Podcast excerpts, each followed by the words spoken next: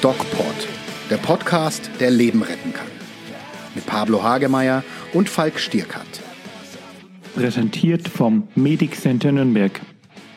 Ja, hallo Freunde, hier ist der DocPod mit dem wunderbaren Doc Pablo. Und mit dem unvergleichlichen Doc Falk. Ja, schönen guten Morgen und ich hoffe, ihr hattet eine schöne Woche. Wir werden uns heute, wie versprochen, über das Thema Fachärzte in der Medizin weiter unterhalten. Und der Facharzt, der heute logischerweise sozusagen nachdem wir letzte Woche über die Psychotherapie gesprochen haben, dran ist, ist äh, mhm. der artverwandte Pablo. Ja, der Psychiater, der Facharzt für Psychiatrie. Das dann geht dann schon in die Richtung richtiger Arzt, oder? Ja, ja, da steht ja noch irgendwie Facharzt davor. Psychotherapie ist ja so rangehängt. Echt, aber du musst doch Psychiater sein, um äh, Psychotherapie machen zu können, oder? Als Arzt nicht unbedingt. Als Arzt kann man auch einfach Arzt sein und kann Psychotherapie Zusatzausbildung machen und dann ist man Arzt und Psychotherapeut. Aber als Facharzt für Psychiatrie ist die äh, Psychotherapie mit dabei. Okay, jetzt äh, verrat doch mal unseren Hörern, was ist das eigentlich? Man sagt ja oft, ähm, sie sollten mal zum Psychiater gehen. Das sagen wir zum mhm. Beispiel auch bei Patienten, die mhm. äh, beispielsweise Schlafstörungen haben. Ja. Ähm, was ist eigentlich der Psychiater? Früher hat man gesagt Nervenarzt. Wie hängt das alles zusammen, Pablo? Ja. Your, your call. Yeah. Ähm, ja, wir haben ja letztes Mal über Psychotherapie gesprochen, also über die Software des Gehirns des Menschen. Und der Psychiater ist jetzt äh, das Fachgebiet, wo die Störungen ähm, der Psyche, die noch mehr, wenn man sagen, biologisch ne, im Gehirn verankert sind als, als die Software. Also quasi der Übergang äh, von Krankheiten, die jetzt viel in, mehr im Gehirn sich äh, also biologisch verwurzelt sind. Es geht also quasi in Richtung Hardware.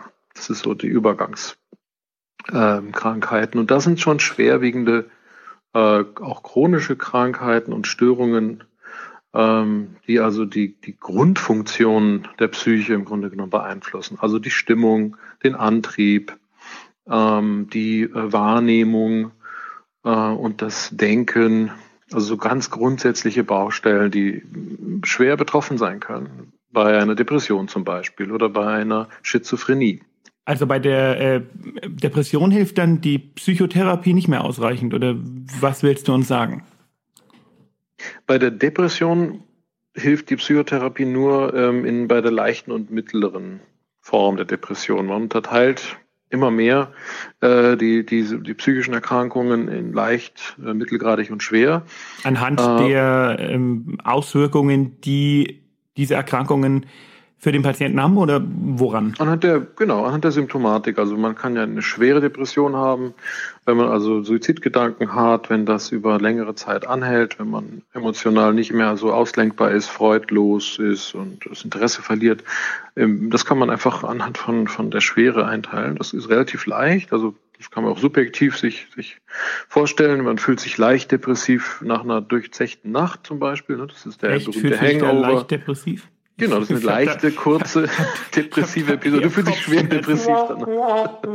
genau, so eine leichte Stimmungsschwankung nach oh unten. Ne, das ist mehr was Leichtes. Das ist auch dann wieder vorbei nach einem Tag. Das ist dann also, erfüllt also die Kriterien der Depression nicht. Aber wenn es über mehrere Wochen anhält und eben nicht mehr weggeht und sehr schwer ist, schwermütig, äh, dann ist es halt längerfristig anhalten. Dann erfüllt es die Kriterien der schweren Depression. Und das ist dann die Domäne der Psychiatrie. Das heißt, dann wird es wahrscheinlich sinnvoll, mit Medikamenten zu arbeiten und mit äh, wissenschaftlich begründet, also wirksamen psychotherapeutischen Strategien. Da gibt es ein paar. Ja, wir hatten ja schon mal über das Thema Depression gesprochen. Wer sich das anhören möchte, den Podcast, der kann das gerne tun. Auf docpod.de mhm. seht ihr all unsere Podcasts. Das ist momentan leider noch eine nicht ganz so schöne Seite, aber wir arbeiten dran, die etwas besser zu machen, etwas schöner wir zu haben, machen. Wir haben auch einen schönen Vlog gemacht dazu, ne? Ein Video. Genau, ein Video-Vlog, den könnt ihr angucken ja. auf der YouTube-Seite von, vom DocPod. Und ja, ich würde gerne nochmal auf dieses Thema eingehen auch wenn es jetzt mit dem Facharzt per se nichts zu tun hat, hat es ja doch was mit der, mit diesem Bereich der Medizin, Psychiatrie zu tun. Müssen denn alle Menschen, die eine Depression haben oder sollten denn alle Menschen, die eine Depression haben, tatsächlich auch Antidepressiva nehmen? Das ist ja immer wieder eine häufig gestellte Frage, auch mir in der Praxis. Mhm. Ähm, ich würde erstmal pauschal sagen, wenn du wenn eine schwere wieder resistente Depression hast, die wiederkehrt, ja. Okay. Ja, würde ich schon empfehlen. Also, also würde ich auch viel experimentfreudiger sein als vielleicht äh, vielleicht äh, andere, weil äh, die Medikamente heute sind sehr gut ähm, sind sehr gut verträglich und das kann man auch vorsichtig eindosieren und äh, da gibt's gute Zahlen. Da sollte die Angst äh, sollte ein bisschen zurückweichen vor der Medikation. Das ist ja die Domäne, Domäne auch der Psychiatrie, sich mit den Medikamenten gut auszukennen. Also wenn die Notwendigkeit besteht oder der Verdacht, dass man das mit Medikamenten hinkriegen sollte, äh, dann so unbedingt zum Facharzt für Psychiatrie schicken und nicht, klar, Hausärzte können das auch so ein bisschen, aber da doch lieber zum Facharzt. Es gibt ja. da gibt ja ganz viele Dinge. Wir machen das schon auch, weil ähm, die Patienten dann oft sagen, äh, sie wollen nicht zum Psychiater und so. Das kann man auch irgendwo mhm. nachvollziehen. Mhm. Und was ich aber immer so ein bisschen, wo ich ein bisschen Respekt vor habe, ist, dass bei vielen von diesen Medikamenten ähm, zum einen Spiegelkontrollen notwendig sind. Das heißt, du musst gucken, ob der Medikamentenspiegel im Blut im richtigen Bereich liegt mhm, und ja. auch EKG-Kontrollen, weil diese Medikamente sind ja nicht ganz ohne. Die können das EKG, also das Herz-Elektro-Bild sozusagen äh, mhm. schwerwiegend verändern und das ähm, genau. da bin ich immer so ja. habe ich immer so ein bisschen Respekt auf der anderen Seite ist es so. Wird, übersch ja, wird, wird überschätzt. Also die, die, die, das kann ich, also aus der Praxis, man sollte das machen, das ist auch Standard und wichtig, aber in der, in der Realität ist es, äh, ist es äh, quasi am Anfang der Therapie im Verlauf und dann ähm, nur noch selten notwendig, das zu kontrollieren, wenn sich der Patient daran gewöhnt hat. Ja, ich finde es immer so witzig, weil die ähm, wir, wir ähm, somatischen Ärzte sozusagen verschreiben diese Medikamente eher ungern, weil es eben auch Domäne der Psychiatrie ist. Und mhm. äh, die Psychiater, die beurteilen dann das Blutbild und das EKG eher ungern, weil es nicht so ihr Ding ist. Das finde ich immer sehr, genau. sehr witzig. Ja, dann, bin, so geht EKG, Kooperation. Ne? Ja, aber dann schicken wir, dann, dann schicken wir die Patienten halt zum Kardiologen, wenn da irgendwas auffällt. Also wir schauen hauptsächlich auf die Überleitungszeit, also dieser dieser QRS-Komplex, wenn der zu breit wird, das ist nicht so gut. Und, äh, und äh, die, die anderen Dinge sind äh, in der Spiegelkontrolle auch, naja, sind so ein bisschen ähm, festgelegt und vorgegeben. Da kann man auch äh, flexibel sich daran anpassen. Also wenn das Medikament nicht wirkt, obwohl es hochdosiert gegeben wird, ähm, baut es wahrscheinlich auch keinen Spiegel auf, beziehungsweise wenn der Spiegel da ist, wirkt es vielleicht nicht im Gehirn. Ähm, da gibt es noch ein paar Faktoren, die man beachtet und man sollte sich da nicht so, so äh, ja, zwingend an diese Serumspiegel halten, weil letztendlich auch die Wirksamkeit des Medikaments entscheidend ist. Und da gibt es auch unterschiedliche Stoffwechselwege, die man wissen muss als Psychiater und das wird manchmal zu streng gemessen. Na gut, es geht jetzt, geht jetzt hier ins Detail.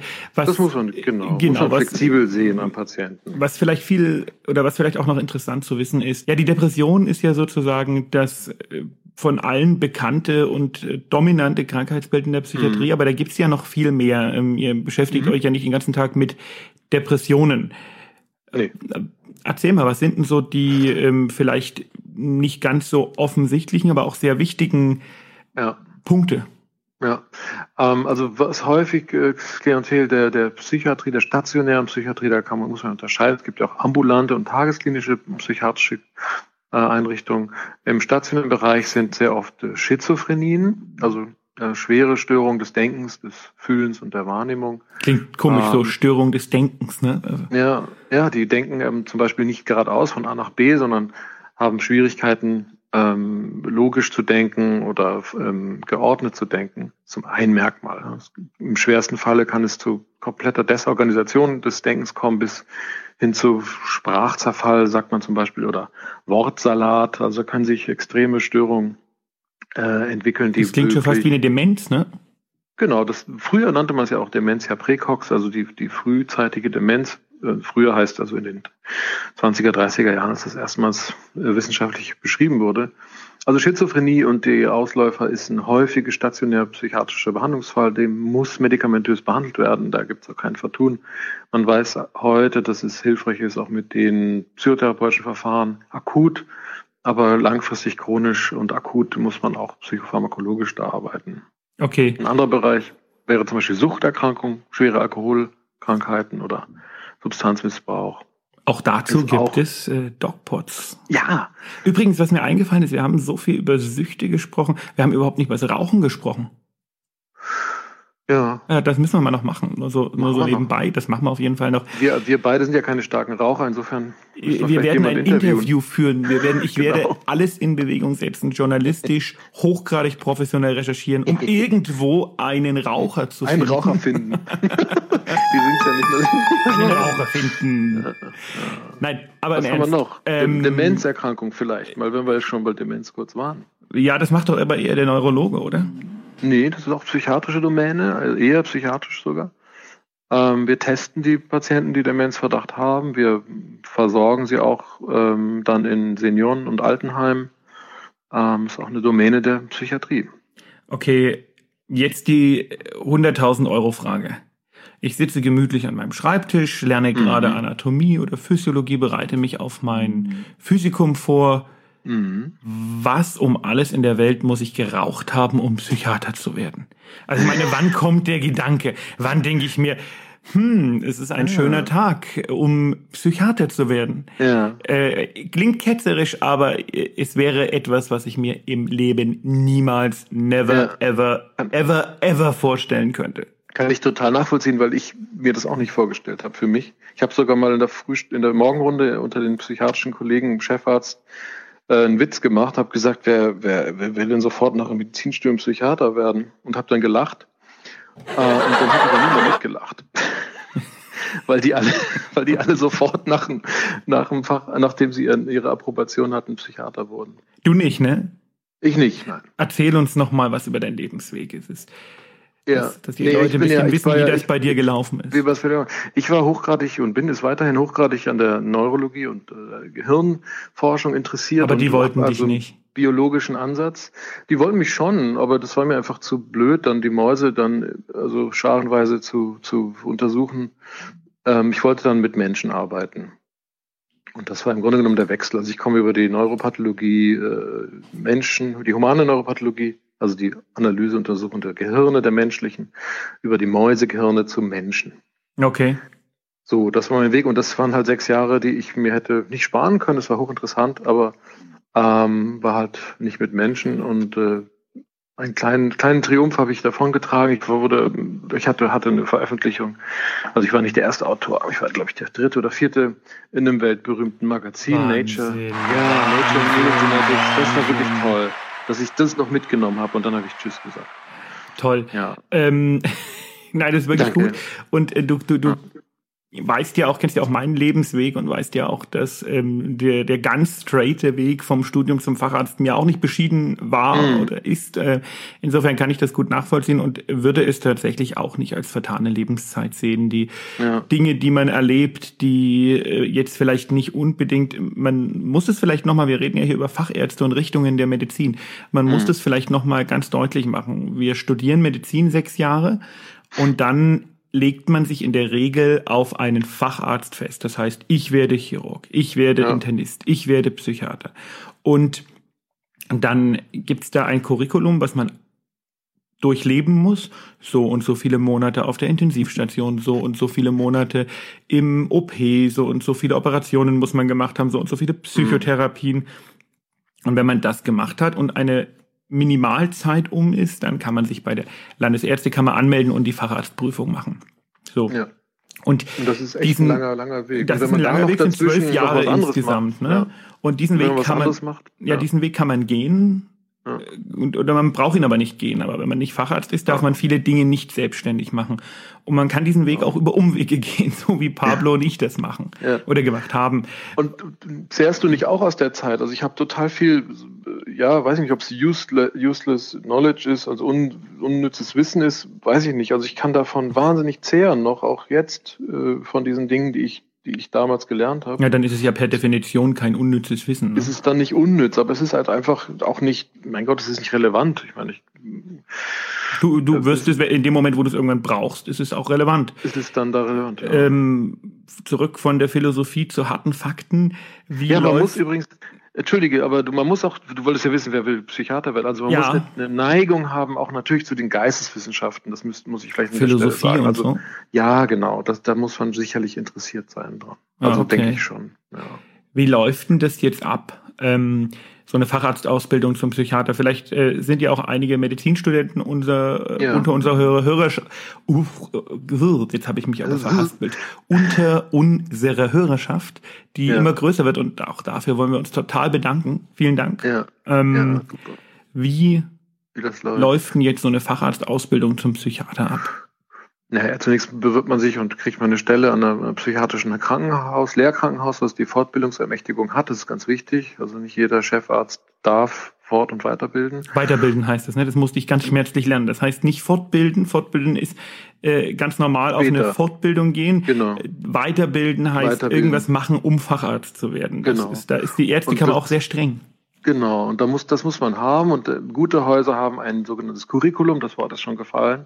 Also einen vorgegebenen Plan, wo man weiß, man muss mm, 60 Stunden das machen, 80 Stunden das machen, 400 Patienten damit machen und äh, 600 damit und so weiter. Und äh, das, diese äh, Zahlen sammelt man dann im Laufe der, der Zeit. Man ist Assistenzarzt, man besucht verschiedene äh, Stationen im besten Falle, bleibt man nicht immer nur in einem Fachgebiet des, des der Psychiatrie, sondern rotiert, also geht Depressionsstation oder Suchtstation oder Schizophreniestation oder und man muss sich halt auch entscheiden, ob man Kinder- und Jugendpsychiater werden will oder Erwachsenepsychiater. Das ist Mhm. noch die zweite große, die zwei großen Baust äh, Wege, die man einschlagen kann. Und dann fürs Verfahren muss man sich halt entscheiden. Das heißt, man macht das, was wir letzte Stunde schon hatten, ne? also Tiefenpsychologie, ähm, Verhaltenspsychologie oder Psychoanalyse. Und das hängt zum Teil auch vom Chef ab. Also wenn der eine Richtung vorgibt, dann modern ist ja im Grunde genommen immer noch Verhaltenspsychologie. Äh, aber ähm, da, da gibt es unterschiedliche Institute außerhalb des ähm, Lehrkrankenhauses. Ähm, da kann man sich dann auch dann weiterbilden. Und der Arbeitsalltag, erzähl mal, wie läuft es so ab? Naja, das ist eigentlich wie für jede Routine. Das werden wir ja dann sehen, dass die Assistenzärzte alle gleich verbraten werden von den großen Das stimmt, Zentren. das Das ist heißt, oft immer noch man- ganz schön schlimm, ne? ist es, das ist echt schlimm, ja. Also es fängt morgens an Psychiatrie auch einer- so, oder? Ja, natürlich. Also mit einer, mit einer Frühbesprechung, vor der Frühbesprechung sollten noch, sollten die Blutabnahmen erfolgen. Dann ähm, die Frühbesprechung ist meistens so zwischen acht und neun. Die Psychiater sind da ein bisschen gechillter, die Chirurgen, das werden wir dann hören, nicht so.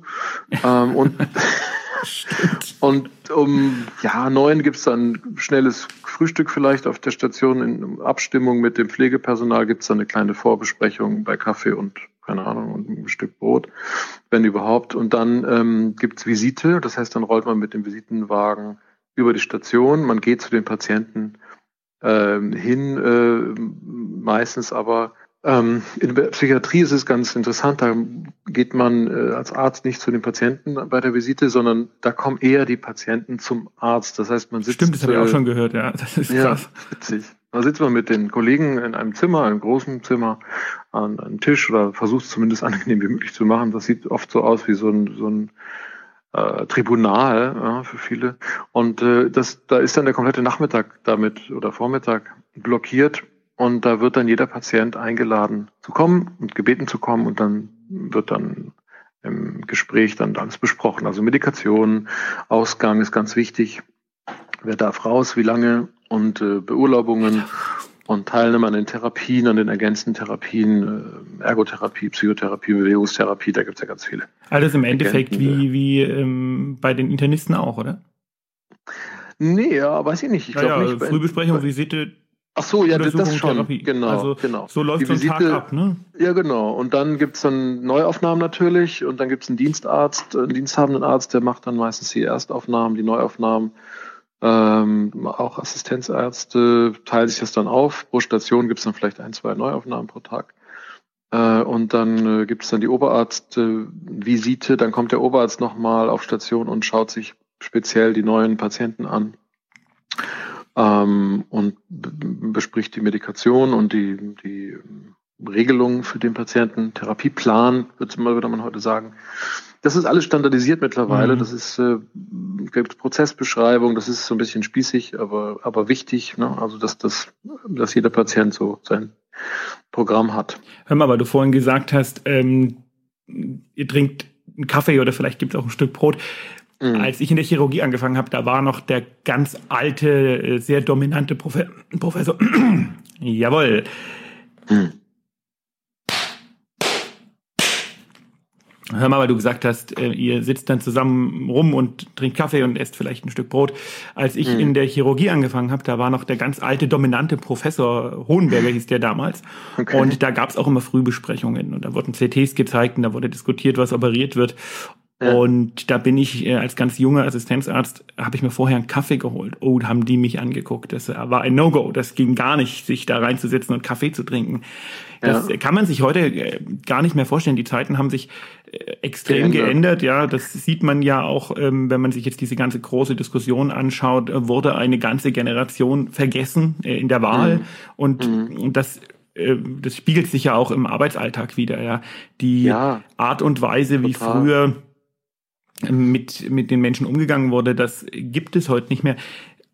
Gott sei Dank und da sind wir auch schon am Ende von unserem Podcast und möchten so ganz elegant auf die nächste Woche teasern, denn der Pablo und ich, wir werden uns nächste Woche mal austauschen darüber, was sich auch auf menschlicher Ebene in der Medizin getan hat, ähm, gehört auch zu den Feldern der Medizin und zu den Facharztrichtungen unserer Ausbildung, die so ein Arzt durchlaufen muss.